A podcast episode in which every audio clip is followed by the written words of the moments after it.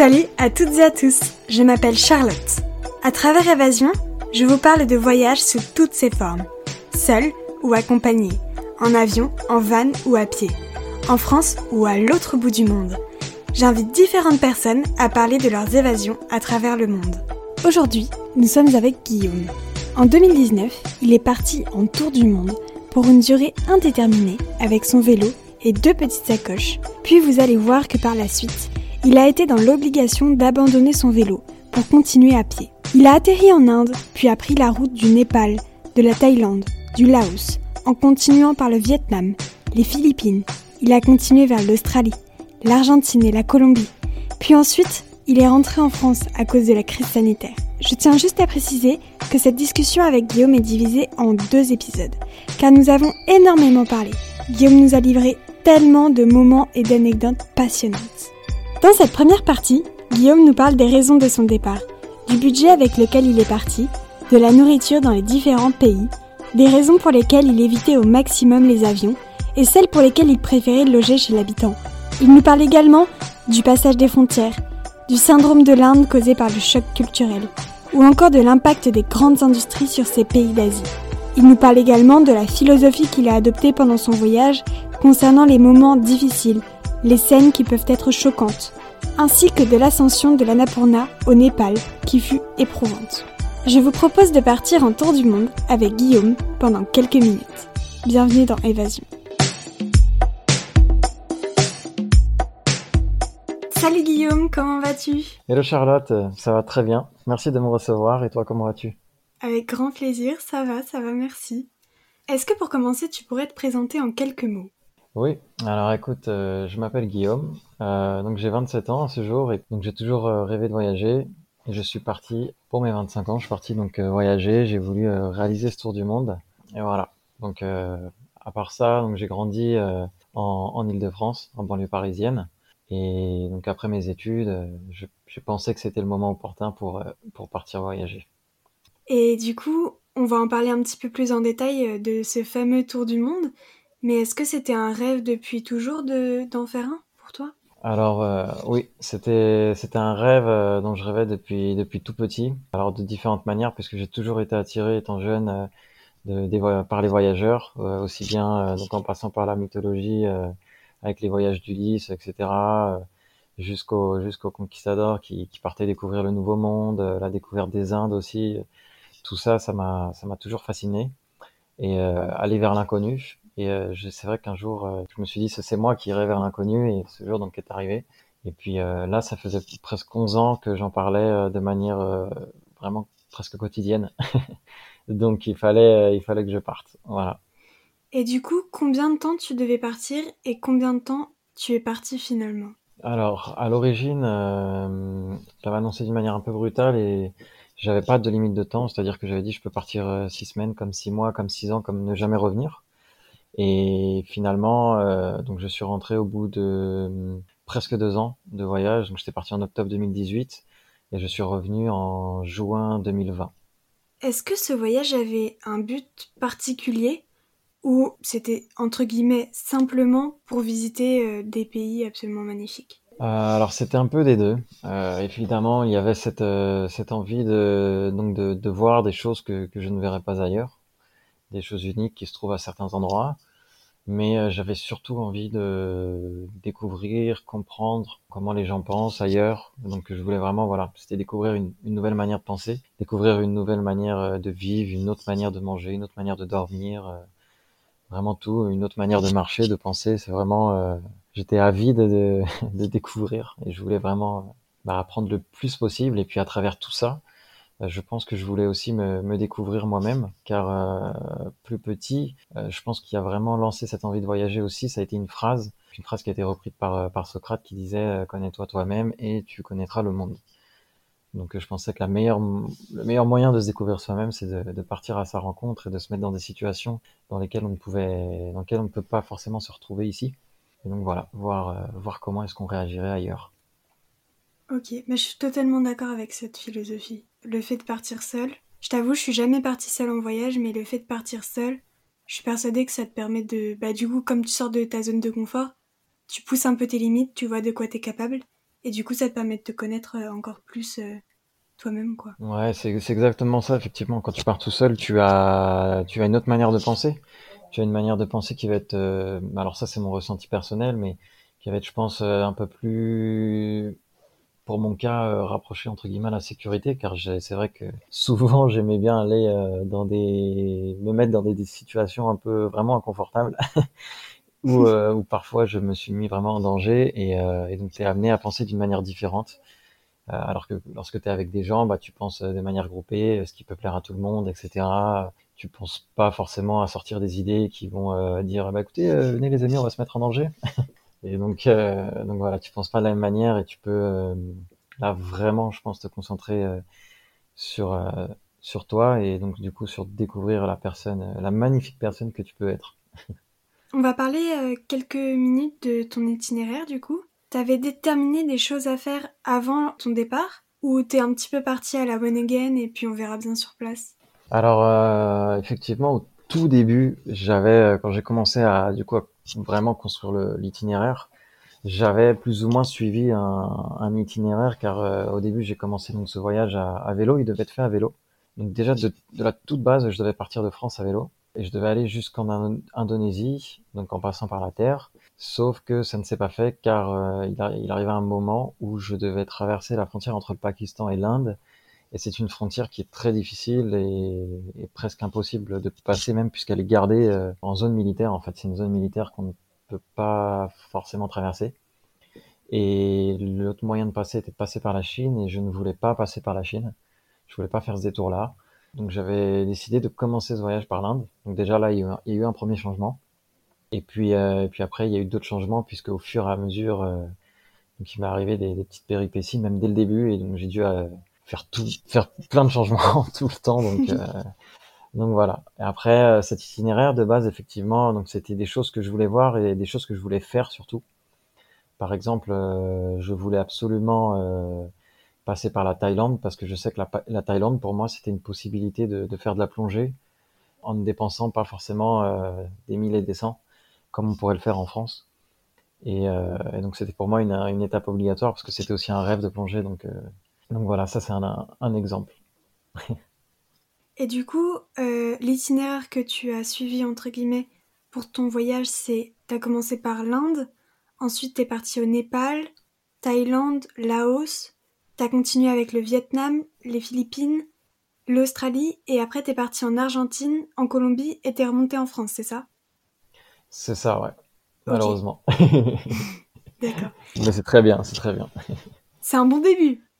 Ouais, c'est un super bon début même. J'en suis, euh, je suis quand même très content d'avoir pu faire tout ça. Bah ouais. Et si tu avais pu continuer, tu serais parti où? Alors, euh, j'étais pas censé rentrer en France en fait. Donc, je suis rentré parce que parce qu'il y a eu cette crise et je pouvais plus voyager euh, à ma manière, c'est-à-dire dormir dormir chez l'habitant, tout ça, parce que bah, maintenant, même si je peux y retourner à ce jour, eh bien, ça reste difficile. Euh, j'ai beaucoup de contacts, donc euh, chez qui je dormais, des gens chez qui je dormais, des locaux qui me disent qu'ils n'acceptent plus de voyageurs de peur d'attraper le corona. Euh, ce que je peux comprendre, hein, c'est tout à fait, mhm. tout à fait défendable. Mais si j'avais pu continuer, donc du coup, après la Colombie, donc je serais. Le but était de reprendre un vélo, donc que je n'avais plus depuis l'Asie, pour pour en fait relier Bogota jusqu'à Ushuaia, donc traverser vraiment toute l'Amérique latine, enfin toute l'Amérique du Sud du moins, par euh, la cordillère des Andes et puis je devais euh, après euh, essayer de me débrouiller pour essayer de, de tomber dans la bonne saison pour traverser l'Atlantique en voilier et retomber sur sur l'Afrique, faire un peu d'Afrique centrale, Afrique noire et puis puis après remonter tranquillement en Europe, mais pas par la France. Ça c'était le le pseudo plan de base qui l'itinéraire de base qui fait que de changer. D'accord. Du coup, tu as essayé de voyager en faisant un maximum de choses ou tu tu visitais davantage comme ça venait en profitant un peu des opportunités qui venaient? Des deux manières. Je voyageais donc en essayant de faire le maximum de choses parce que j'avais cette conscience qui me disait aujourd'hui tu es ici, tu as énormément de chance d'être là, profite à fond, vois un maximum de choses, emmagasine euh, plein de trucs, vis plein de choses. Et euh, à côté, j'essayais effectivement de, bah, faire aussi bien des, des, activités que de voir des choses. J'essaie vraiment de, je repense à un moment euh, au Laos où je suis arrivé euh, dans une, où je suis arrivé dans la capitale et j'avais pas forcément envie de rester dans la capitale. Et euh, j'essayais tout le temps de fuir un peu les grosses villes parce que je voulais voir vraiment ce qui se passe dans le fond, dans le fond de la campagne. Et donc quand je suis arrivé dans cette dans cette capitale, je voulais euh, partir. J'avais prévu de partir le lendemain, et puis en fait, je suis resté quand même, euh, je crois, deux nuits, deux nuits, un truc comme ça, pour essayer de voir un maximum de choses dans la capitale. Et quand tu es tout seul, l'avantage c'est que bah, tu peux bouger de manière euh, plus rapide. Tu peux t'attarder sur certaines choses, tu peux avancer sur d'autres. Tu gères vraiment ton temps d'une manière, bah, j'ai envie de dire idéale, puisque c'est tout seul, donc t'es pas t'es pas obligé de partager. Et au niveau de la nourriture, je suppose que c'était plutôt différent de ce qu'on peut trouver en France. Comment ça se passait euh, Est-ce que c'était, est-ce que tu avais du mal à t'adapter euh, niveau nourriture ou ça allait? Alors la nourriture, c'était un régal pour commencer. Peu importe le lieu dans le monde, c'était extraordinaire. J'avais peur au début en Inde en arrivant parce que c'est vrai que changer comme ça d'atmosphère, euh, où tu te dis bon voilà, on va, manger quelque chose de vraiment différent. j'avais peur d'être malade, donc j'avais, euh, lorsque je suis arrivé à New Delhi, je suis resté, j'avais prévu de rester une petite semaine à New Delhi, le temps de m'acclimater en fait. Et finalement, euh, j'ai pas du tout été malade, donc je suis tout de suite allé manger euh, bah, dehors dans la rue ce que mange, ce que mangent les locaux. En fait, j'ai, trouvé un groupe d'Indiens qui, les Indiens, ils voyagent beaucoup en Inde parce que l'Inde c'est, un très très grand pays. Au tout début, je suis arrivé dans une auberge et dans cette auberge là, donc il y avait un couple indien qui m'ont un peu pris sous leur leur aile et qui m'ont dit bah viens, on va, on va manger là, on va te faire découvrir l'Inde, etc. Donc tout de suite, en fait, je me suis retrouvé à manger euh, bah, avec mes doigts, euh, dans, avec les doigts sales, pas lavés, euh, avec un peu de poussière et de terre, et, et, manger les plats locaux. Puis finalement, je suis jamais tombé malade. Et à chaque fois, à chaque fois, je me suis redirigé vers cette cette manière de manger, un peu, c'est la street food qu'on retrouve un peu un peu partout dans le monde. Hein. Et puis, et je voulais éviter un maximum tout ce qui était restaurant, tout ce qui était un peu propre, j'ai envie de dire. Alors, euh, je suis pas quelqu'un de sale, mais je voulais vraiment euh, vivre de manière intense euh, ce que je mangeais. Je voulais vraiment vivre avec plein de saveurs dans la bouche, me rappeler un peu de tout. Donc, et pour longtemps surtout. Donc voilà, j'avais toujours cette idée-là, de, cette approche en fait de manger en street food. On mange très très bien en street food, vraiment très bien, parfois mieux que qu'en restaurant. Et puis on mange pour pas cher. Et surtout, juste avant, je disais qu'on n'était pas obligé de partager notre temps, mais quand on mange en street food, donc on mange dans la rue, on mange avec d'autres gens, et quand vous êtes étranger dans un pays, tout le monde vous regarde. Et puis un sourire débloque beaucoup de choses. Un sourire, un regard, et puis ça part en discussion pour ceux qui parlent, anglais. donc, euh, donc finalement, on fait plein de rencontres aussi en mangeant dehors, et ça c'est génial. Alors que quand on est dans un, restaurant, je trouve que le fait d'avoir des tables, ça peut venir parfois mettre des petites barrières, tu sais. Et les gens n'osent pas forcément venir te déranger ou autre. donc euh, ça, je recommande. Manger dans la rue, c'est super. tu pourrais nous parler rapidement des spécialités des différents pays que tu as traversés? Est-ce qu'il y a des choses que tu as beaucoup aimées, d'autres un peu moins? Waouh, ouais, carrément. Ouais, j'ai des, des, très bons souvenirs. Euh, alors en Inde, euh, en Inde, si, si vous voulez, euh, je pourrais vous donner une adresse superbe d'un endroit extraordinaire où je pense que c'est le meilleur souvenir culinaire que j'ai de tout ce voyage. Ah oui, quand même. ouais, ouais. Dans la ville de Varanasi, c'est une, alors un endroit vraiment extraordinaire. C'était vraiment bon. C'est un plat, donc un thali qui, ça s'appelle thali. C'est un grand plat où dedans tu as plein de plein de choses différentes, que ce soit des sauces, des saveurs, euh, tu as différents types de pain. Euh, ça, c'était vraiment mon meilleur souvenir culinaire. au niveau du Népal, je me rappelle énormément du, du fameux dalbat parce que donc quand tu pars grimper dans les Himalayas, tu tombes dans les lodges et, et souvent il y a un peu le deal où si tu prends un petit déj avec un repas, tu, tu peux ne pas payer par exemple la nuit. Donc des fois ils t'arrangent, etc.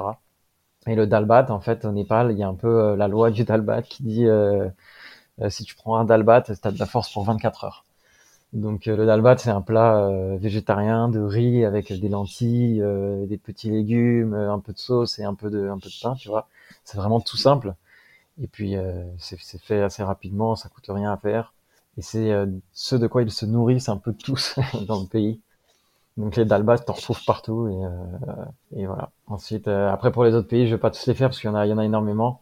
Oui, mais euh, mais c'est vrai, euh, Népal et Inde, ça a été le, le dépaysement le plus important, je pense que j'ai eu pour la nourriture. Après, j'ai eu la meilleure viande que j'ai mangée en Argentine. C'était c'était excellent, excellent. La viande est incroyable incroyable. Après, pour la Colombie, j'ai été un peu déçu culinairement. Alors, je trouve qu'ils ont les, des, des, fruits qui sont d'une qualité excellente. Ils ont les, à mon goût les meilleurs avocats que j'ai mangés dans ma vie. Euh, des avocats énormes en plus. Pareil pour les ananas. Euh, j'ai eu l'occasion de voyager un peu en Afrique où j'ai mangé des, ananas excellents au Mozambique. Et, euh, et, là, je pense que les ananas de Colombie les ont largement battus. Ouais, c'était ouf. C'était vraiment, vraiment, vraiment incroyable. Et comment tu te déplaçais du coup entre les pays et dans les pays? Est-ce que c'était pas trop galère de, de tout relier? Si, il y a eu plein de galères et ça c'est la magie du voyage. c'est vraiment euh, trop cool d'avoir euh, d'avoir mille et une galères parce que ça fait partie du voyage et je pense qu'un voyage sans galère c'est pas vraiment un voyage. Et euh, alors au tout début, moi je voyageais à vélo parce que c'était, ça me permettait de voir plus de choses. Ça me permettait d'économiser parce que je partais avec pour un tour du monde sans durée limité avec un avec un budget très limité pour le coup. Et donc il fallait que je fasse très attention à mes dépenses. Donc le, au début c'était à vélo. Ensuite, lorsque j'ai dû abandonner le vélo, j'ai voyagé avec des bus, avec des trains. Il y a eu quelques fois où j'ai dû prendre un avion malheureusement. Euh, j'ai pas pris, je crois que j'ai compté le total d'avions que j'ai pris. Je crois que c'était à peine de, je crois que j'ai pris six avions. Je crois, je trouve ça déjà énorme.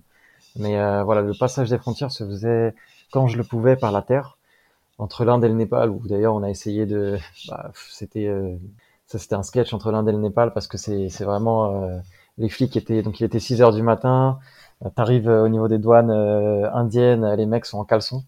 Hein? Donc ils t'accueillent en, en, caleçon. Donc voilà, toi t'as as, ta police en France, tes douaniers qui sont en uniforme avec des, des pistolets à la ceinture, etc., euh, qui prennent toutes leurs précautions. Là-bas, le mec était en caleçon, pieds nus, euh, devant son ordinateur à 6 heures du matin. Euh, c'était quelque chose. Hein. Je me rappelle avoir pris une photo discrètement, malgré que ce soit interdit, parce que c'était juste, c'était trop drôle quoi.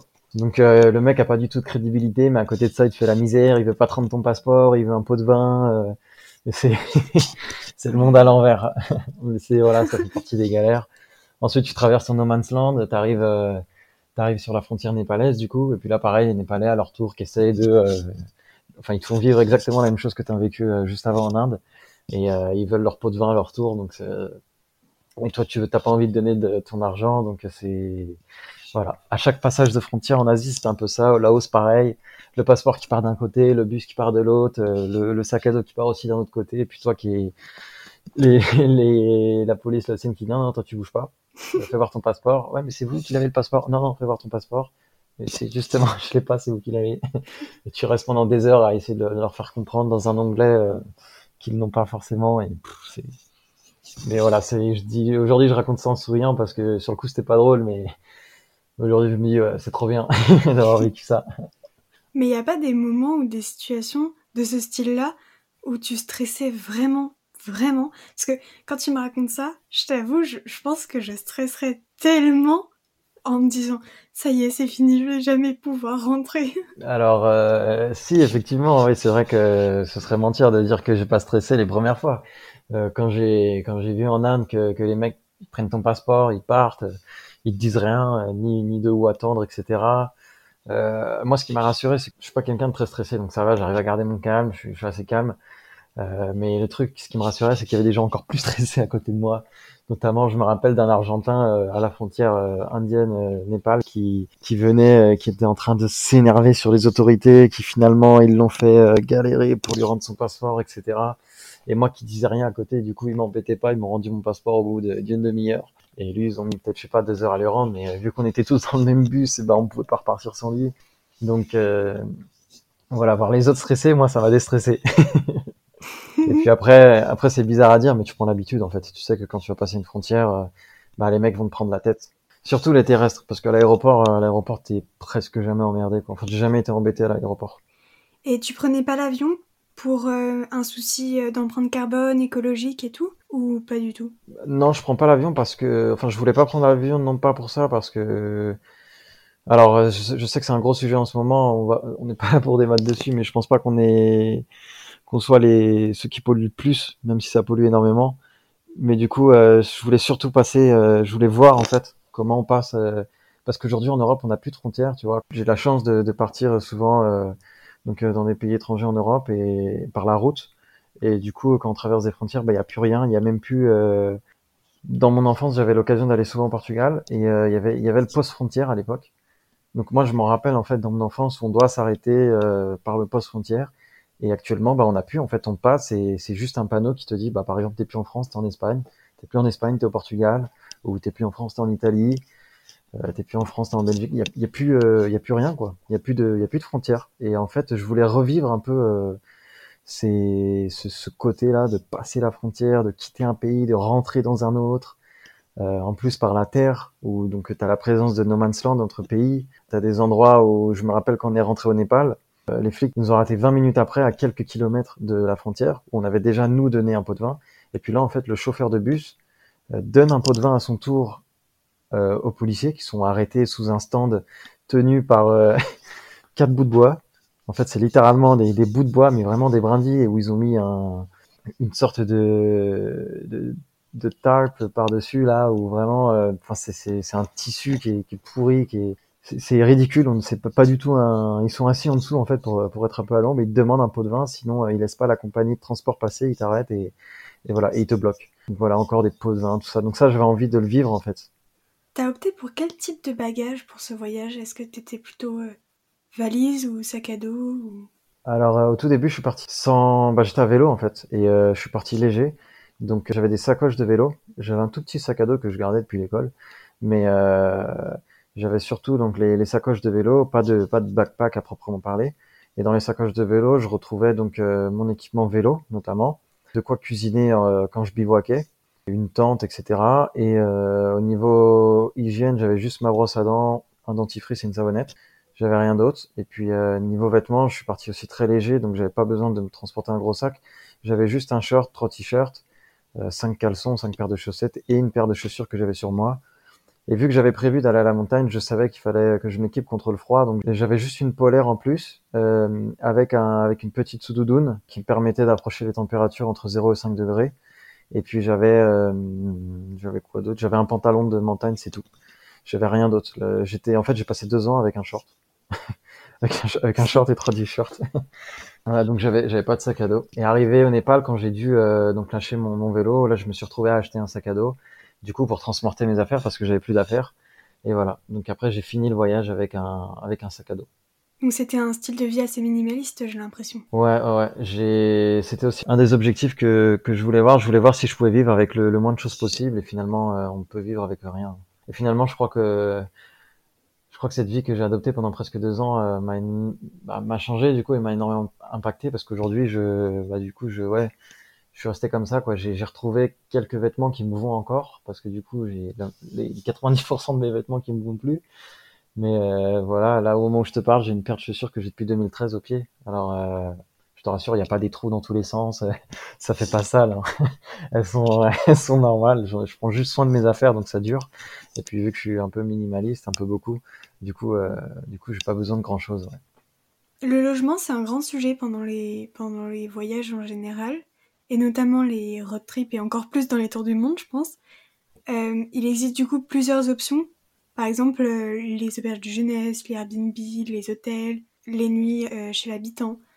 Du coup, toi, pendant ton voyage, t'as opté pour quel, euh, pour quel logement principalement? Alors, la plupart du temps, j'étais en, auberge de jeunesse quand même. Parce que les auberges de jeunesse, alors c'est un moyen de tout faire en fait. C'est un super endroit les auberges de jeunesse parce que déjà premièrement tu rencontres plein de monde. Donc si jamais tu te sens un peu seul, alors moi j'y allais pour me retrouver seul, mais finalement je me retrouvais toujours avec du monde. Du coup tu retrouves toujours plein de monde. C'est aussi un moyen où si tu as envie de te retrouver seul, bah tu te mets dans ton lit, euh, voilà, et tu tu fais un peu la sociable et voilà, tu as ton moment de, de tranquillité, entre guillemets. Euh, c'est aussi le moyen de, de rester quelque part pendant plusieurs jours si tu as envie de faire une petite pause. Et puis c'est enfin, juste un moyen qui est, qui, est, qui, est, qui est, super, en fait, les auberges jeunesse. On te recommande plein de choses euh, à voir, à faire autour du site euh d'où tu crèches. Euh, après, moi, pendant le voyage, j'aimais énormément aussi dormir chez l'habitant. Ça, comme je le disais tout à l'heure, c'est vraiment quelque chose qui me qui me passionnait parce que je pense que c'est un des meilleurs moyens pour comprendre comment vivent les gens, comprendre comment comment ils font manger, comment ils dorment, comment ils vivent, comment ils pensent, comment c'est le meilleur moyen de s'imprégner rapidement d'une culture en fait. Après, j'aime beaucoup bivouaquer, dormir dans la nature. J'adore dormir dans la nature, dans une tente. Pour moi, euh, se retrouver dans une tente, c'est le meilleur endroit au monde. À l'hôtel, euh, 15, 15 milliards d'étoiles euh, à portée de vue. C'est juste super quoi. Dormir en tente, je vous le conseille. Moi, c'est ce que je recommande le plus souvent. Après, il faut faire attention. Le meilleur conseil que je peux donner quand tu dors en tente, c'est d'être le plus loin possible d'une agglomération, parce que malheureusement, bah une tente, ça attire les curieux, et puis parfois ça peut être ça peut être un peu chiant et tu peux mal dormir. Donc c'est pas le but non plus. Voilà. Après, j'essayais d'éviter tout ce qui est hôtel parce que les hôtels, c'est bah déjà c'est un peu plus cher, t'es tout seul, euh, c'est un peu confortable. Je voulais, je cherchais vraiment l'inconfort et donc euh, voilà. Enfin finalement, moi le confort, je le retrouvais ailleurs, hein, dans cet euh, inconfort matériel. Moi j'avais le confort social, le confort de la découverte, j'avais tout le reste du confort, donc c'est ces conforts qui sont un peu spirituels et, et qui m'allaient très bien. Si ça te va, on va parler quelques minutes d'un sujet qui a tendance à être un petit peu tabou, mais pourtant c'est hyper intéressant pour euh, les personnes qui voudraient, comme toi, faire un tour du monde. Est-ce que tu pourrais nous donner une petite fourchette du budget que tu as prévu pour ce voyage? Est-ce que tu es parti du principe que tu devais épargner avant de voyager? Ou euh, tu faisais des... Bah, J'ai pas l'impression que tu faisais des petits boulots sur place, mais peut-être que tu te débrouillais pour gagner un petit peu d'argent sur place? Ouais, alors le budget, c'est effectivement, c'est une grosse question. C'est euh, c'est surtout la question quand tu veux partir faire un tour du monde, quel budget est-ce qu'il faut avoir? Euh, moi, je me suis pas pris la tête. J'avais dit dès le début que je partais avec ou sans argent et que s'il fallait un moment que je bosserais, que je ferais du, volontariat, euh, s'il fallait un moment laver les plats dans les cuisines pour manger, bah, je ferais. J'avais pas de pas d'idée arrêtée, mais euh, donc, moi, pour ce qui est de mon cas personnel, euh, c'est vrai qu'avant de partir, euh, le jour où j'ai pris ma décision, j'ai pris ma décision le, 13 mars 2018, et à partir de là, j'ai commencé donc à réduire mes sorties. J'adore le monde, j'adore voir des gens, donc j'étais tout le temps dehors, à droite, à gauche, le soir, pour aller voir des copains, à droite, à gauche, euh, même si on sortait pas forcément pour pour faire des grosses soirées où on va dépenser 100 euros la soirée. non, je, je pouvais prendre juste un verre qui va quand même déjà te coûter 5 euros. voilà. Mais après, à partir de là, donc j'ai commencé à réduire mes, mes dépenses j'ai commencé à économiser. Après mes études, j'ai pas trouvé du travail tout de suite. J'étais en, en job étudiant euh, que j'avais gardé. Et euh, je m'entendais très très bien avec mon équipe, donc il m'avait mis euh, beaucoup plus d'heures pour que je puisse gagner un peu plus et économiser un peu plus. Puis j'ai commencé aussi à me séparer d'objets que je n'allais, enfin que je n'avais pas d'intérêt à garder, comme par exemple, j'avais une moto avant de partir que j'ai vendue. comme ça, ça m'a permis bah, de récupérer un peu d'argent dessus déjà. Euh, et puis plein de, de, petits trucs à droite à gauche, voilà, tout ça on s'en sépare. Et euh, au moment de partir, j'avais réussi à mettre de côté euh, plus ou moins 5000 euros. Ce qui m'a aidé aussi, ça a été mes copains parce qu'avant de partir, j'ai fait donc j'avais dit à personne en fait que je partais. Et donc j'avais fait une, une soirée d'anniversaire pour mes 25 ans. Donc j'ai rejoint tous mes amis pour fêter ces 25 ans là. Et donc eux sont venus avec l'idée donc de donner un cadeau d'anniversaire et ils m'ont tous donné donc une enveloppe. Et donc cette enveloppe m'a quand même aidé parce qu'ils ont bah, ils ont été super généreux et euh, je les remercie tous. Euh, grâce à eux j'en profite là pour les remercier parce que c'est des potes en or des potes que j'aime énormément. Tous tous tous vraiment. Et donc ils ont aidé à participer au donc à ce voyage. Ensuite euh, donc donc plus ou moins 5000 euros pour une durée complètement indéterminée la plupart des gens que je croisais lors de ce voyage là avaient entre 10 et 15 000 euros pour un voyage d'un an autour du monde ça, c'est des gens, donc du coup, quand tu voyages un an, euh, ça peut paraître long, mais un an, ça passe super vite. Et c'est des gens finalement qui vont passer entre les pays en utilisant bah, beaucoup de fois l'avion, parce que quand tu voyages en avion, et eh bah, tu mets, euh, par exemple, pour aller euh, faire le chemin en Inde jusqu'au Népal, celui qui m'a mis 24 heures. Enfin, en avion, tu mettais, je crois, deux heures, un truc comme ça, tu vois. Donc c'est, tu gagnes du temps, tu payes un peu plus cher, effectivement, mais c'est un choix. Puis tu peux, tu portes pas tes bagages, t'as pas le problème des bagages, etc. Donc Beaucoup de gens qui prennent beaucoup de fois l'avion, donc c'est un budget énorme qui rentre en compte. Euh, je sais que tu as des gens qui prennent ce qu'on appelle les, euh, les billets tour du monde, où tu peux voyager dans un sens, dans un sens, donc soit vers l'est, soit vers euh, l'est, et euh, tu peux faire autant de villes que tu veux, etc. C'est des billets qui coûtent déjà 2-3 000 euros, tu vois. Donc c'est voilà, il y a plein de solutions pour voyager. Ouais, il y a beaucoup de solutions pour voyager. Et puis, euh, puis il y a plein de budgets, il y en a pour tous les budgets. Et effectivement, moi, il arrive un moment où quand je suis arrivé en Australie, donc c'était un passage un peu obligé pour moi parce que je savais qu'avec 5000 euros, ça allait vite partir, vu que je voulais faire beaucoup d'activités, découvrir plein de choses. Et donc, euh, quand je suis arrivé en, Australie, il me restait à peine 1500 euros. Je dis à peine, c'est quand même pas mal, euh, sachant qu'à un moment en Australie, il me restait plus que sur mon compte français, j'avais 0 euros, sur mon compte australien, j'avais 3 dollars, ce qui faisait l'équivalent d'un euro 80. Donc à un moment, il me restait plus rien du tout. J'ai trouvé du travail euh, à ce moment-là grâce à un copain encore qui m'a qui m'a pistonné pour travailler dans son entreprise. Et puis à partir de là, les, les choses euh, sont reparties. J'ai pu travailler à peu près six mois en Australie, euh, dans différents, tra différents travails où j'ai pu économiser euh, énormément d'argent, plus d'argent que j'ai pu euh, gagner en France, et donc du coup repartir de plus belle sur sur la traversée de l'Amérique du Sud. Et puis en Amérique du Sud, j'ai fait un peu de volontariat aussi quand j'en ai eu l'occasion. Pour, euh, bah, ça m'a permis d'économiser un peu plus, ça m'a permis de, manger gratuitement. Donc euh, voilà, ça a été euh, mes manières de voyager.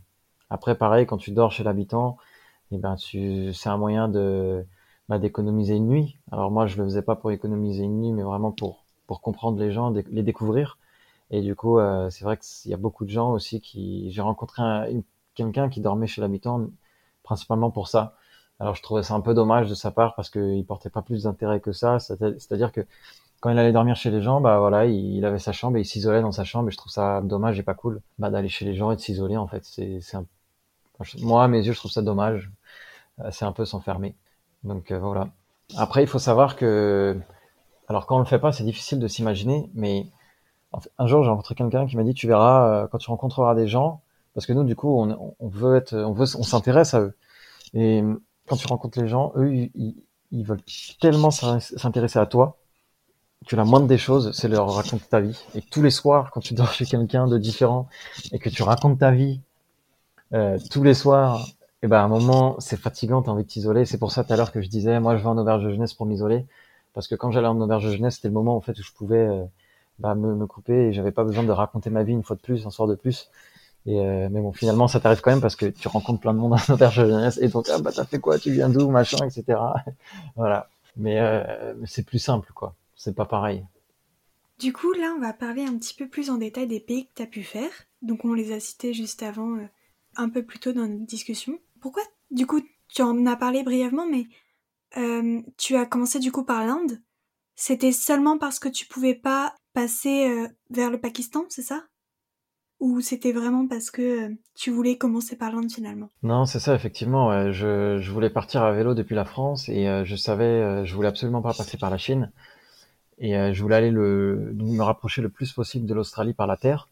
Et en fait, euh, il se trouvait que je savais euh, par des par un copain qui a passé presque trois ans en Inde, qui a voyagé pendant cinq ans et qui a essayé plusieurs fois de passer Pakistan-Inde et qui n'a pas réussi. Qui m'a dit écoute, cet endroit-là, franchement, je te le déconseille. C'est une zone militarisée, surtout au niveau de la zone du Cachemire, parce que moi, je voulais rester dans le nord, le nord de l'Inde, donc la zone du Cachemire qui est, qui est assez tendue quand même. Je savais que là, ça allait être difficile de traverser les frontières à cet endroit-là. Et je savais que, pareil, il y avait le pays Afghanistan juste avant le Pakistan que je voulais absolument traverser. C'est un pays qui m'attire énormément. C'est une culture hyper intéressante. Et je savais que bah, le moment où je voulais y aller était un peu déconseillé parce qu'il y avait des, ressortissants français qui s'étaient fait assassiner. Donc euh, le gouvernement français euh, n'autorisait pas les Français à se rendre sur le territoire afghan. Donc voilà, il fallait me trouver une autre manière. Je me suis dit, ok, le plus simple, ça va être de commencer par l'Inde. Et puis euh, c'est déjà pas mal en plus de commencer par l'Inde. Et puis après, euh, une fois que j'aurai bouclé entre guillemets ce, grand tour euh, et que j'aurai fait mon retour vers l'Europe, eh ben j'irai en fait euh, terminer ce voyage jusqu'en Inde. Donc retraverser l'Europe, retraverser tous les pays que je traversais jusqu'au jusqu'au Pakistan du coup, puisque j'aurais bouclé la boucle de cette manière en fait. Donc ça, c'était vraiment l'idée de, de départ. Je sais que cette question va être un petit peu difficile, mais quel est le pays qui t'a le plus plu lors de ton voyage? Est-ce que déjà tu peux en choisir un? Et pourquoi? Alors le plus plus, euh, franchement, c'est trop dur de choisir. ils sont ils sont tous euh, en fait chaque pays a, tellement différent l'un de l'autre. Tu vois, par exemple, l'Asie du Sud-Est, les gens quand tu leur dis Asie, ils pensent Asie du Sud-Est, ils pensent pas à l'Inde et au Népal forcément. L'Inde et le Népal, c'est deux pays qui sont très proches en termes de culture, pourtant qui sont tellement différents. Ensuite, euh, pareil pour l'Asie du Sud-Est, le Vietnam, Thaïlande, Laos, c'est des pays qui ont rien à voir qui sont énormément différents. Les Philippines, pareil, c'est trop dur. Euh, et puis dans chaque pays, en fait, je voulais faire quelque chose et à chaque fois, j'ai réalisé ce que je voulais faire dans le pays. Du coup, je tire un peu du bon euh, partout. Et ça a été vraiment euh, difficile de choisir. Et il n'y a aucun pays que je ne recommande pas. Il y, a, y, a, juste tous ces pays que je recommande de les faire. Donc cela, je peux en parler personnellement, mais tous les autres pays, je recommande de les faire. En fait, c'est juste voyager un maximum parce que tout est extraordinaire. Il y a vraiment pas de, de pays qui est mieux qu'un autre. Il n'y a pas de, j'ai pas de préférence. J'ai trop de mal à choisir parce que si, si je devais le refaire, je pense que je le referais exactement de la même manière. Je ne changerais rien. Absolument rien. Est-ce que tu pourrais nous parler un peu des différents pays que tu as pu euh, visiter? Qu'est-ce que tu as aimé et qu'est-ce que tu as moins aimé dans ces pays euh, que tu as pu faire dans, dans, ton tour du monde? Ok, alors euh, là je vais dire un truc qui est commun pour tous les pays sauf l'Australie. C'est quelque chose qui m'a énormément attristé et déçu de le vivre, mais t'as pas le choix parce que t'es blanc européen. Donc, pour eux, t'es un portefeuille ambulant, t'es riche et, euh, et à chaque fois ils cherchent à te soutirer de l'argent, un peu à t'arnaquer, à, voilà.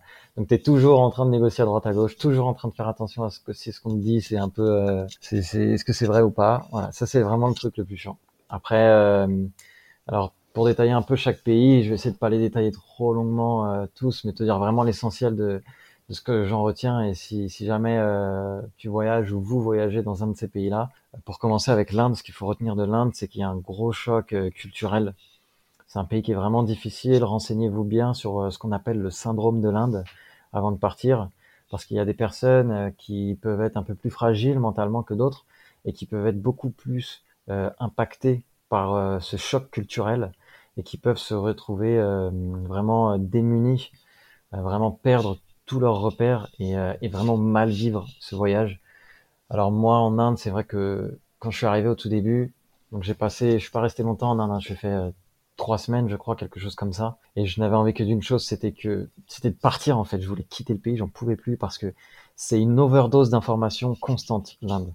Il y a plein de couleurs partout, il y a plein de bruit partout. Euh, les gens s'arrêtent, te regardent, te klaxonnent, te parlent dans une langue que tu ne connais pas. Un truc qui est tout bête mais qui prend la tête, c'est lorsque tu poses une question et que tu t'attends à un oui ou un non, en fait le mec il va te regarder, il va te faire une sorte de oui-non avec la tête. Donc tu sais pas trop si c'est un oui ou un non, tu essaies de confirmer mais il te répond exactement de la même manière et puis ça avance pas et tu te retrouves bloqué dans une boucle auquel tu n'as pas de réponse et c'est insupportable. La première fois c'est drôle, la deuxième aussi, bon la troisième tu commences un peu à perdre patience et puis au bout de 150 fois t'en as marre. Et euh, il y a plein de trucs comme ça qui euh, aujourd'hui franchement l'Inde c'est un pays où j'ai vraiment très très envie d'y retourner. Mais c'est vrai que sur le coup, avec le choc culturel, ça a été euh, un moment où j'avais envie de, partir, même si j'en garde que d'excellents souvenirs. Sur le coup, ça a été difficile. Surtout qu'il arrivé pas des, pas que des choses marrantes, donc donc voilà. Après, pour passer au Népal, euh, pareil, le Népal, c'est un, c'est un Inde, c'est une Inde, une toute petite Inde, on va dire. Donc euh, ils sont là un peu pareil, de la même manière, à être derrière toi, à toucher tes affaires, te toucher, te regarder, euh, s'arrêter. en plus, on, te pose des questions comme ça. Donc, le mec sort de nulle part, te dit which country, which country, donc il te demande d'où tu viens, et puis tu lui réponds, et le mec se barre comme ça. Ok, bon, pareil, les premières fois c'est drôle et puis après c'est lourd parce que le mec qui était, en train de parler avec quelqu'un, le mec il arrive, il se met entre vous deux, which country, et puis il se casse comme ça. Ça fait, euh, il y a, c'est pas du tout les mêmes règles euh, qu'on a nous en Europe ou en France, tu vois. Donc euh, il y a parfois ce, ce, changement culturel peut être difficile. Après, le Népal c'est un truc de fou, les gens sont trop accueillants, sont trop gentils, surtout quand tu vas un peu dans les Himalayas, dans les montagnes là, c'est un truc de dingue. L'Inde, juste avant, j'en parlais pareil, si tu tombes sur des Indiens qui sont hyper accueillants, c'est un truc de dingue comment ils sont, ils sont dans le partage, c'est, fou, c'est inimaginable. Thaïlande, c'était super intéressant parce que du coup, euh, ils ont une culture culinaire qui est, qui est très différente de la nôtre. Ils vont manger jusqu'à presque six fois par jour. Et du coup, ils comprennent pas comment ils font, mais alors ils mangent pas évidemment les mêmes quantités. Donc il y a, y a, beaucoup de street food, etc. Au Laos, euh, là, ça a été pas mal de, de sourires de gamins. Il y a beaucoup d'enfants partout. Euh, d'échanges de sourires. Euh, un côté, le, le Laos, je l'ai vraiment vécu. Je pense que c'est le moment où j'ai été le plus proche des gens parce que bah, beaucoup ils vivent avec rien et puis euh, tu peux facilement euh, entrer en contact avec eux, que tu sois dans le dans le fin fond du Laos ou non.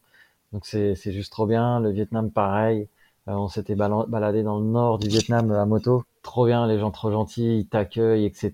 On s'est retrouvé chez l'habitant à à boire une sorte de saké parce que c'était l'anniversaire du fils euh, de, de Lost, de la personne qui t'accueille. Puis le truc, tu finis dans des états mais complètement ivres. Euh, à partager ça, c'est c'est trop trop sympa. Les gens sont pareils, sont hyper accueillants. Euh, au Vietnam, trop gentils, ils cherchent tout le temps à t'arranger. les Philippines, waouh, Philippines, ça a été un moment incroyable. Donc pareil, Philippines, c'est le seul endroit, je crois, où je n'ai, alors pas vraiment dormi en auberge, juste une fois. C'était un, j'ai presque dormi tout le temps chez l'habitant et en fait j'ai rencontré euh, un gars via Couchsurfing. C'est une application en fait qui te permet d'entrer en contact avec des gens, pour ceux qui connaissent pas, où tu peux aller dormir chez l'habitant. Donc on peut très bien le faire ici en France, hein, en Europe. On peut le faire partout dans le monde. Et donc euh, j'étais tombé sur Kim. Kim, je suis encore en contact avec lui, on se parle souvent. Et Kim, il est juste incroyable. Une générosité, franchement, je crois que c'est la personne dans ce monde la plus généreuse que j'ai rencontrée. Incroyable. Incroyable. Donc, il vivait sur, euh, donc, sur l'île de, de Cebu, une grande île, et puis il m'a carrément ramené sur sa toute petite île. Il vient dans un tout petit village, et je me suis retrouvé, euh, mais vraiment dans les fins fonds de cette île, où euh, des gamins n'avaient jamais vu bah, autre chose que, bah, que leur famille et leurs amis. Et donc, pour eux, c'était la première fois qu'ils voyaient un blanc et il m'appelait l'Américain parce que du coup pour euh, l'histoire des Philippines qui a été colonisée par d'abord par les Espagnols puis par les Américains, euh, du coup la, présence militaire américaine était assez importante aux, Philippines et je, suppose que dans les livres d'histoire ils les appelaient donc euh, bah, Americano, les Américains et du coup ils m'appelaient, ils tous l'Americano. Et c'était trop marrant euh, avoir voir ces gamins qui me regardaient comme ça. La première fois qu'ils m'ont vu, ils sont restés comme ça, la bouche grande ouverte, à me regarder, puis ils sont venus me toucher et puis euh, ça c'est juste euh, c'est fou quoi de, de voir tout ça. Et tu, quand tu vois avec, avec quoi il joue, ça, ça m'a quelque chose qui m'a marqué. Donc j'ai un gamin qui vient, qui, s'approche de moi, il, il, met sa main dans sa poche, il, sait, il prend quelque chose, il sort sa, la main de sa poche et il me tend son poing euh, fermé. Et donc je regarde et avec mes yeux, euh, je lui fais, je, je, hausse les sourcils parce que Philippines ils osent beaucoup les sourcils. Et donc euh, là il me, il montre, il ouvre sa main et donc en fait il jouait avec une araignée. Alors c'est pas une petite araignée que nous on a euh, ici en Europe, hein. c'est une araignée qui est, qui est bien, euh, c'est vraiment l'araignée de la jungle, tu vois, qui est, elle est vraiment faite en dur, avec euh, un dard énorme à l'arrière. Et en fait le gamin, donc il joue avec ça. Puis t'as l'autre gamin qui vient, qui sort une araignée de sa poche, donc une araignée jaune, l'autre il a une araignée rouge. Et euh, ils tendent leurs doigts, l'araignée va au bout du doigt, et puis là ils, collent leurs doigts entre eux, le gamin. Et puis t'as les araignées qui viennent se battre et tout. Et ça pareil, ça tu vois, si si j'avais voyagé de manière entre guillemets touriste simple euh, alors c'est pas du tout dégradant quand je dis ça, hein, mais vraiment euh, d'une manière très simple, c'est-à-dire aller voir des lieux touristiques, etc., dormir à l'hôtel. Euh, et ben je pense que j'aurais jamais pu vivre ça. Et ça c'est un truc qui m'a marqué. Je vois encore la scène et je pense que toute ma vie je me souviendrai de ça c'était un truc de dingue. Et moi, j'étais là avec mon côté européen. Euh, ok, j'ai pas trop envie de toucher ton araignée. si tu peux garder euh, tes petites distances là, euh, voilà, on sait jamais si ça me pique. Moi, j'ai pas envie de finir le ou autre. voilà, donc c'était, voilà, c'est plein de trucs comme ça. Ils sont très proches du coup de la nature parce qu'en fait, ils ont rien. Il y a beaucoup de trucs qui m'ont marqué. Un autre truc qui m'a déçu aux Philippines, c'était que il y avait plein de pots de noix de coco mortes devant les maisons et, et ça sentait très mauvais. Et je disais à Kim, mais qu'est-ce que c'est que tout ça en fait? Et il me disait, bah ça c'est pour vous les Européens. Et là, je me disais, bah mince. Il me dit, bah ouais, en fait, euh, il y a une entreprise française qui s'appelle L'Oréal qui fait des shampoings. Et pour faire ces shampoings, ils ont besoin de donc de, de tonnes et de tonnes, vraiment de milliers de tonnes de peaux de noix de coco mortes qui viennent broyer, etc., tirer, euh, enfin bref, pour fabriquer leurs shampoings. Et je lui disais, mais attends, mais ça prend combien de temps, etc., faire tout ça? Puis en fait, il m'expliquait qu'il gagnait quelques centimes. Euh, en fait en, faisant sécher tout ça. Donc eux, ils vivent dans la puanteur, dans la moisissure, parce que ça moisit en fait avec l'humidité. Ils sont payés quelques centimes d'euros, l'équivalent de je crois 15 centimes d'euros, un truc comme ça. Et tout ça pour que nous, après, on aille à Carrefour acheter des shampoings, euh, voilà. Je suis pas en train de dire que ce qu'on fait est mal, mais euh, du coup, ça te remet un peu en question, tu vois, ça, ça te met un peu une baffe dans les dents, et puis tu te dis mince, euh, qu'est-ce qu'on est en train de faire? Donc tu vois, finalement, euh, l'avion qui pollue pour se déplacer, tout ça, je trouve que c'est un peu moins cool que l'avion. il y a plein plein d'autres choses encore, on pourrait en parler des heures, mais bon, c'est pas c'est pas le but. Mais voilà, c'est il y a plein de trucs comme ça qui m'ont déçu. En Australie, euh, trop gentils les gens aussi, les Australiens, les purs Australiens, ceux qui vivent dans la campagne et tout, les vraiment les campagnards, ils sont trop gentils. Euh, je suis encore en contact avec eux, euh, notamment un Stu, trop gentil le mec, franchement, euh, ils sont tous trop sympas, ils cherchent tout le temps à t'aider, etc. Alors ils aiment pas trop les les ce qu'ils appellent les backpackers euh, à proprement parler dans les villes. Parce que du coup dans les villes on a on est un peu mal euh, catégorisé. Ils vont nous mettre euh, dans la dans la case euh, ce qu'on appelle le French shopping tu vois. On a on est un peu considéré comme des voleurs en Australie. Parce que eux les Australiens quand je suis arrivé on m'a dit ils sont cons et disciplinés effectivement ils sont très disciplinés et du coup ils volent pas donc il n'y a pas de sécurité a il n'y a pas vraiment de sécurité dans les supermarchés et autres, donc tu peux en fait faire tes courses et partir sans payer. Donc euh, c'est pas le but hein, forcément, mais euh, du coup, tu as plein de Français qui le font. Il n'y a pas que les Français, hein. il y a les Anglais, les Allemands. Euh, je parle de ce que de ce que j'ai vu du coup, mais euh, du coup, à chaque fois, les Français se font choper et les Français parlent mal anglais et du coup, bah, on est catégorisé et voilà stéréotypé. Et puis ils appellent ça le French shopping et, euh, et voilà, ça c'était un peu triste, ça m'a un peu euh, fait chier parce que du coup, c'est pas l'image moi que j'ai envie de transmettre d'un Français et finalement, euh, bah, du peu des Australiens que j'ai vus, j'ai pu travailler en construction avec des charpentiers qui m'ont au début, bah, ils voulaient pas trop me parler. Puis quand ils ont vu que j'étais un peu de bonne volonté, que j'avais envie de bah, de les aider. J'ai un peu une tête d'ange, donc ça m'aide. et du coup, euh, j'ai gardé de très bons contacts. Je suis encore avec eux. Des fois, ils m'envoient des messages. Je trouve ça trop sympa que bah, un petit jeune qui passe, donc tu t'en fous parce que des, des jeunes t'envoient beaucoup. Hein. On est on est la main d'œuvre immigrée pour eux, donc ils envoient tous les jours des nouveaux. Donc dans leur vie, ils vont en voir mais des, des, des centaines de milliers. quoi. C'est juste énorme. Et je trouve ça trop sympa qu'ils gardent contact, qu'ils vous prennent de temps en temps de tes nouvelles. Et euh, quand c'est pas toi, quand c'est pas eux, c'est toi qui y vas. Trop gentil. Après. Euh, Argentine, pareil. Argentine, euh, alors je suis le seul apparemment à avoir aimé l'Argentine parce que tous les gens que je rencontre en général me disent ouais les Argentins ils sont péteux, euh, ils se prennent, euh, enfin ils se, ils se mettent un peu plus haut que tout le monde, tout ça. Alors moi les Argentins que j'ai rencontrés c'était dans un cadre bien particulier puisque j'étais en expédition en montagne, j'étais tout seul, j'étais bloqué donc enfin pas bloqué, j'étais à 4000 mètres d'altitude dans un camp de base où je me suis retrouvé sans nourriture à un moment. Et donc du coup, euh, bah, eux, je suis allé les voir. Voilà, j'ai plus de bouffe. Est-ce que je peux travailler pour vous, pour euh, pour manger, etc. Et puis en fait, ils m'ont tout de suite intégré à leur euh, à leur euh, à leur vie à eux. En fait, j'ai tout de suite été intégré dans leur petite famille et ça a été ça a été trop sympa quoi. Vivre cette expérience-là. Pareil pour moi, les Argentins, ils sont extraordinaires, des humains incroyables. Et apparemment, c'est pas le cas de tout le monde. Mais après, c'était bien dans un cas, dans un cadre vraiment particulier. Tu vois, c'était un cas à part. Et puis pour les Colombiens, euh, alors j'ai une amie colombienne que j'avais rencontrée en Inde, j'avais fait la promesse, donc c'est pour ça que j'étais parti en Colombie pour pour la revoir parce qu'elle m'a beaucoup aidé à ce moment-là sur le, le plan spirituel, elle m'a remonté le moral dans un moment où ça allait pas trop. Et les Colombiens trop gentils, pareil, trop sympas, euh, le pays euh, assez accueillant, contrairement à ce que l'on peut penser. Euh, c'est vraiment très très sympa. Toujours, ils vont te voir comme ça dans la rue, tu cherches quelque chose, est-ce que je peux t'aider? Tu vas où, euh, tu viens d'où, machin, ah ok, je connais quelqu'un là-bas, va le voir, tu dis que tu viens de ma part. Bon, faut toujours faire attention hein, parce que tu sais pas où tu vas, mais euh, c'est pas, il y a pas que des gens méchants quoi. Donc euh, donc c'est trop bien. Quoi. Des gens, les gens dans le monde en général, euh, partout où tu vas, ils t'aident parce que toi tu réalises un peu, sûrement, je pense, ça c'est ma traduction, mais je pense que c'est, tu réalises un peu ce qu'eux ils ont toujours rêvé de faire, partir à l'aventure, voyager. Donc ils sont toujours très avenants pour t'aider et pour t'ouvrir leurs portes. Et ça, je trouve ça extraordinaire et tu retrouves ça vraiment dans tous les pays. Donc voilà un peu ce que je retiens de, de tous ces pays-là. Après, je pourrais continuer à parler pendant des heures et des heures, mais voilà, j'essaie vraiment de faire court pour euh, tout ça, voilà, pour qu'après on puisse détailler sur d'autres questions et, et voir d'autres choses qui sont très intéressantes aussi. Est-ce qu'il y a des choses qui t'ont étonné ou même choqué dans les pays que tu n'aurais pas forcément mentionné dans les questions d'avant Oui, oui. Euh, alors euh, culinairement parlant, déjà euh, euh, j'ai mangé du chien deux fois. Je savais pas. Ouais. j'ai mangé du chien de reprise une fois au Laos et une fois au Vietnam. C'est vrai que ça fait bizarre. Il y a ça qui peut être choquant. J'ose même pas te demander si c'est bon. Mais comment tu t'en Ouais, c'est pas mauvais. Hein. Alors, comment je m'en suis rendu compte? La première fois, c'était au Laos, donc je demandais un truc. Forcément, la personne parle que laotien, elle parle pas anglais, elle parle rien. Et euh... alors, c'est écrit en laotien. Tu... Donc même toi, pour lire la carte, c'est difficile. Enfin, pour lire la carte c'est euh, ils, te, ils, montrent des images en fait, tu vois, euh, avec des écritures laotiennes à côté, et euh, tu leur dis bah voilà, je veux ça, ok, d'accord. Je pensais que c'était du bœuf, et puis euh, en fait non, j'ai demandé euh, du chien apparemment.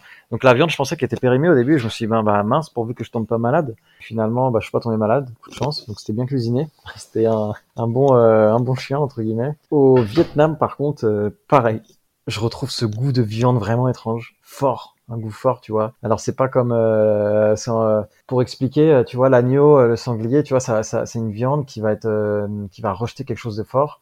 Et ben là, le chien c'est pareil, ça va jeter quelque chose de fort. Il y a rien qui ressemble. Hein. Contrairement où par exemple les grenouilles, ça a le goût de poulet un peu, tu vois, le, crocodile pareil. Là, le, le, chien, ça a un goût bah, de, de, rien d'autre. Donc tu vas manger ton chien et là je retrouve donc au Vietnam ce goût que j'avais. Je me dis mais je connais ce goût. Et euh, j'étais là, ah mais c'est ce que j'ai mangé au Laos. Et puis là, j'essaye avec mon vietnamien qui est vraiment horrible, qui est médiocre et que je comprends qu'ils m'ont pas compris.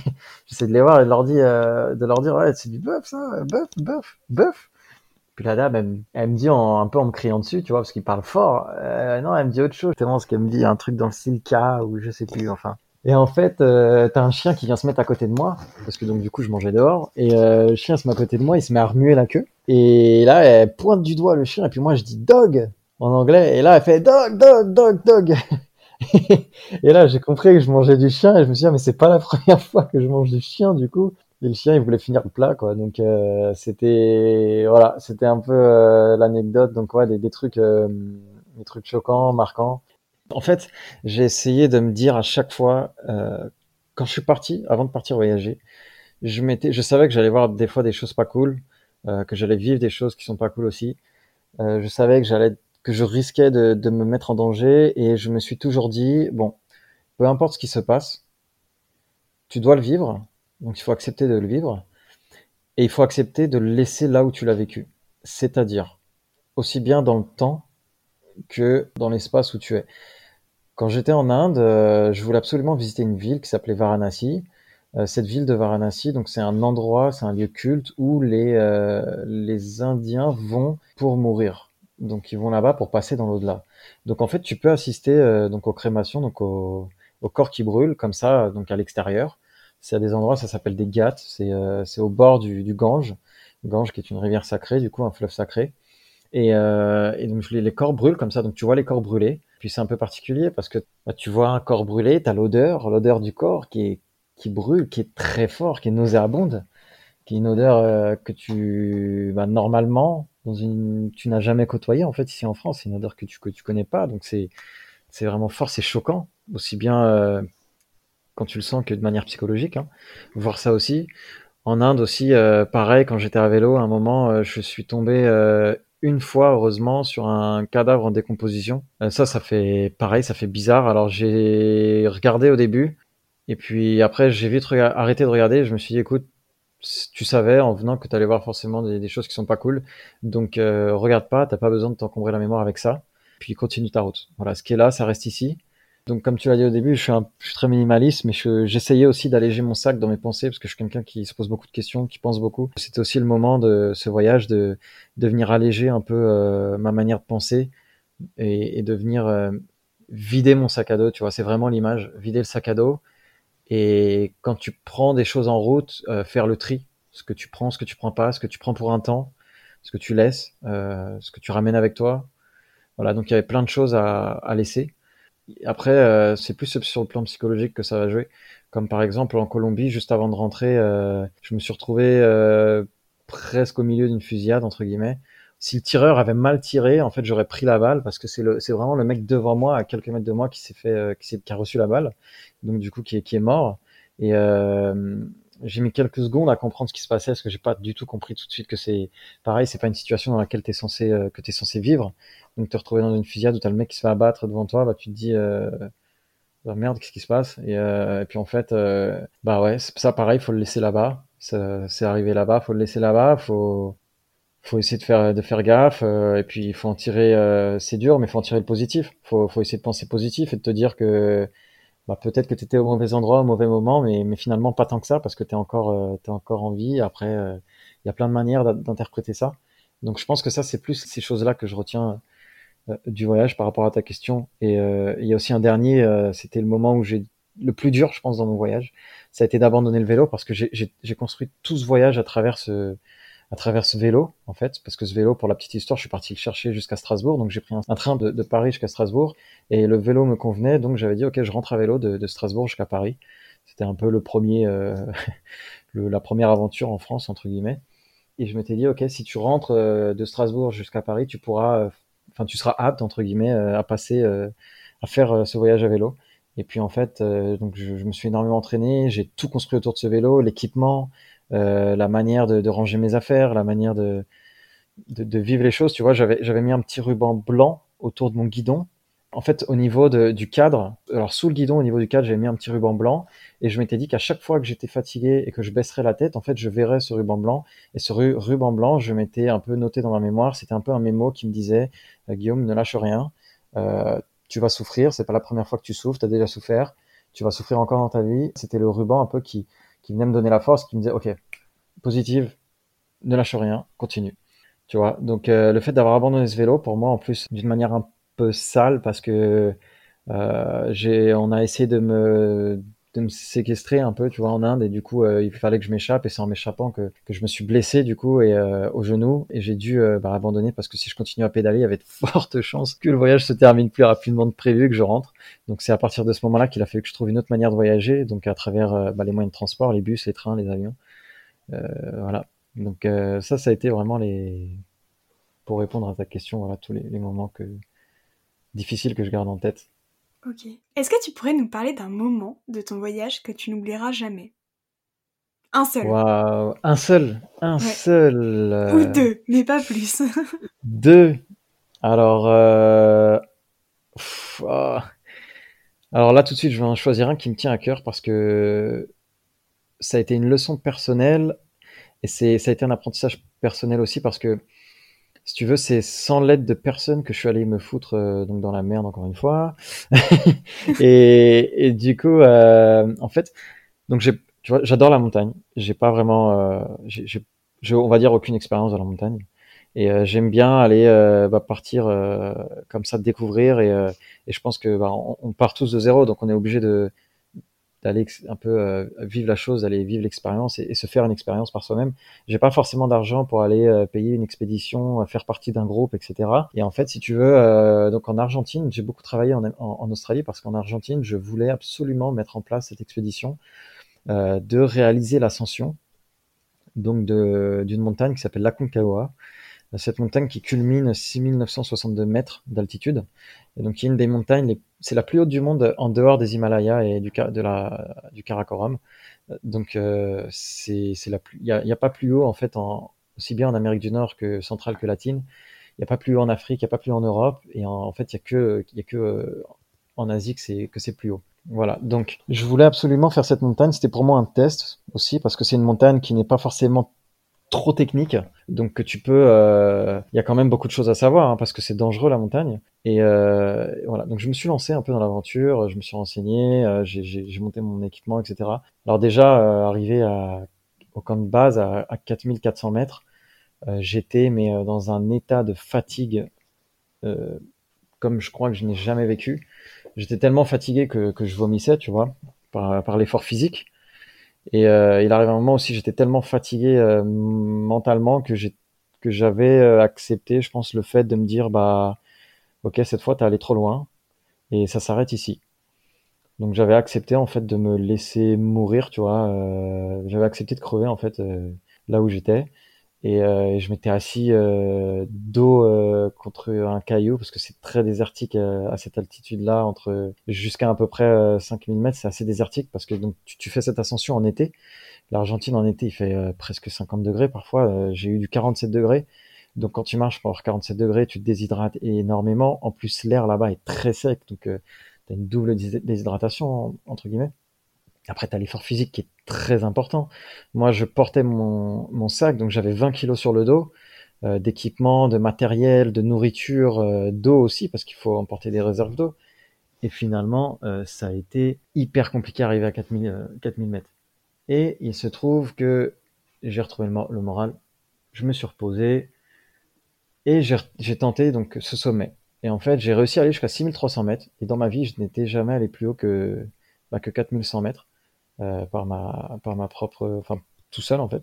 Et là, je suis allé jusqu'à 6300 et je me suis dit waouh, en fait, j'ai pas fait le sommet, mais j'ai fait mon premier sommet à l'intérieur de moi. Et ça, je pense que c'est le plus beau moment parce que ça m'a énormément apporté. Alors j'étais, j'étais, en fait, j'étais même pas triste de rater le sommet. J'étais hyper heureux parce que je n'étais jamais allé aussi haut dans ma vie. Je suis arrivé là sans entraînement. Je suis arrivé là sans expérience. Je suis arrivé là par mes propres moyens et tu peux être que fier de toi quoi. Et donc euh, et ça a été ça a été enfin pour moi c'est c'est extraordinaire parce que la montagne je suis passionné j'aimerais euh, faire des dés au sommet un jour euh, dès que je peux aller à la montagne euh, si je peux j'y vais en fait. J'aimerais vivre à la montagne tout ça donc c'est pour moi c'est très important la montagne. Et le fait d'être arrivé là tout seul par mes propres moyens sans passer par une expédition. Parce qu'en parallèle de ça donc vu que c'est une montagne il y, a du monde dessus hein, il y a des gens qui tentent le sommet aussi je suis pas tout seul et, euh, donc il y avait euh, une expédition qui était là, il y avait des Français dans l'expédition et qui me disaient waouh, je sais pas comment tu fais pour être là tout seul, parce que du coup eux ils ont payé 5000 euros pour faire partie de l'expédition, donc qui dure euh, une dizaine, quinzaine de jours. Et donc eux ils ont un sac à dos qui fait aller 4-5 kilos sur le dos. ils ont des porteurs, ils ont de la nourriture à gogo, on leur prépare pas la nourriture, ils ont pas besoin de monter la tente. Les petits bobos qu'ils ont, ils, ils doivent, ils ont quelqu'un qui les gère pour eux. Et donc, tu as, toute l'organisation qui est autour aussi, qu'il faut gérer toi-même tout seul. et t'as aucune expérience de tout ça. Donc finalement, tu vas, euh, tu mets un peu la tête dedans, quoi, et puis, euh, puis tu fais comme tu peux pour respirer. Et, ça, ça a été, je pense, le moment le plus fort de cette aventure. Avec euh, le deuxième moment, si je dois en choisir un deuxième, c'est celui de l'Inde, où j'ai dû accepter de renvoyer le vélo et, euh, et accepter en fait que bah, le voyage n'était pas terminé, mais qu'il ne faisait que de commencer. Et en fait, si tu veux, à travers, à travers euh, ce passage, ça a été un passage euh, psychologique, spirituel, euh, on comme on veut, où j'ai appris l'acceptation. Accepter qu'on ne contrôle pas tout, accepter que, bah, que parfois des choses arrivent et c'est comme ça, et qu'il faut juste se dire, bah, ok, c'est arrivé. Et il n'y a pas de bien, il n'y a pas de mal. Ok, c'est arrivé, continue. Ok, c'est arrivé, c'est la vie. Des fois, faut pas aller chercher trop loin. Il n'y a pas de. Alors moi, je crois pas trop au destin, je crois pas trop en la chance, etc. Euh, si jamais il m'arrive des problèmes, bah c'est pas la malchance, c'est c'est juste que ça, bah ça devait arriver. Et puis euh, le la meilleure réaction que je peux avoir face à ça, c'est bah, d'accepter justement et, de rester positif le plus possible et de, de mieux gérer. Mais voilà, ça a été les deux moments les plus importants, je pense, euh, sur le plan psychologique et qui m'ont marqué du coup dans ce voyage-là. C'était vraiment euh, ces moments-là.